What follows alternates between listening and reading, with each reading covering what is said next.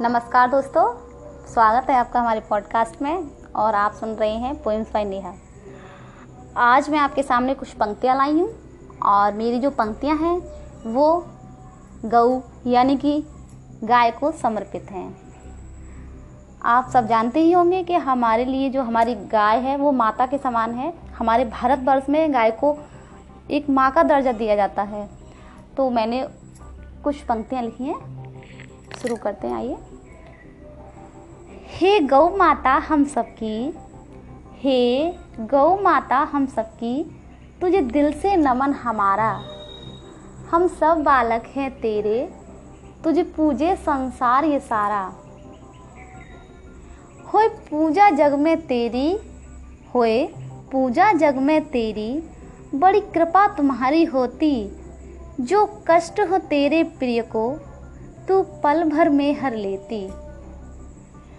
सब देव भी आकर करते, तेरे अंदर ही वास सब देव भी आकर करते, तेरे अंदर ही वास तुझसे ही तो जुड़ा है हम सबका विश्वास। सेवा जो कर ले तेरी, समझो जन्म सफल हो जाए। सारे तीर्थों का पुण्य फल उसे तेरे चरणों में मिल जाए। बड़ा सुंदर रूप है तेरा, अखियाँ लग तेरी प्यारी। बड़ा सुंदर रूप है तेरा, अखियाँ तेरी लगे बड़ी प्यारी। तू है ममता का सागर, तू सबकी है राज दुलारी। पर देखो जरा अब तो सबने, पर देखो जरा अब तो सबने, मिलकर तेरी मिलकर तेरी दशा क्या कर दी है? अपनी भूख मिटाने की खातिर पूरी मानवता ही शर्मसार कर दी है। कितने निर्मम, कितने क्रूर ये मानव हो गए हैं जो कभी पूजते थे गौ को माता जितना अब उसको ही काट रहे हैं। क्या होगा कभी सोचा है?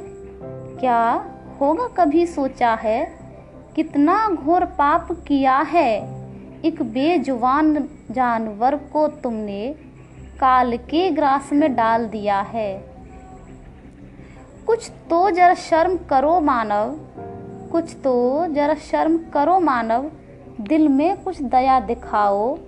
माँ समान बेजुबान जानवर को अपनी इस कैद से मुक्त कराओ। धन्यवाद।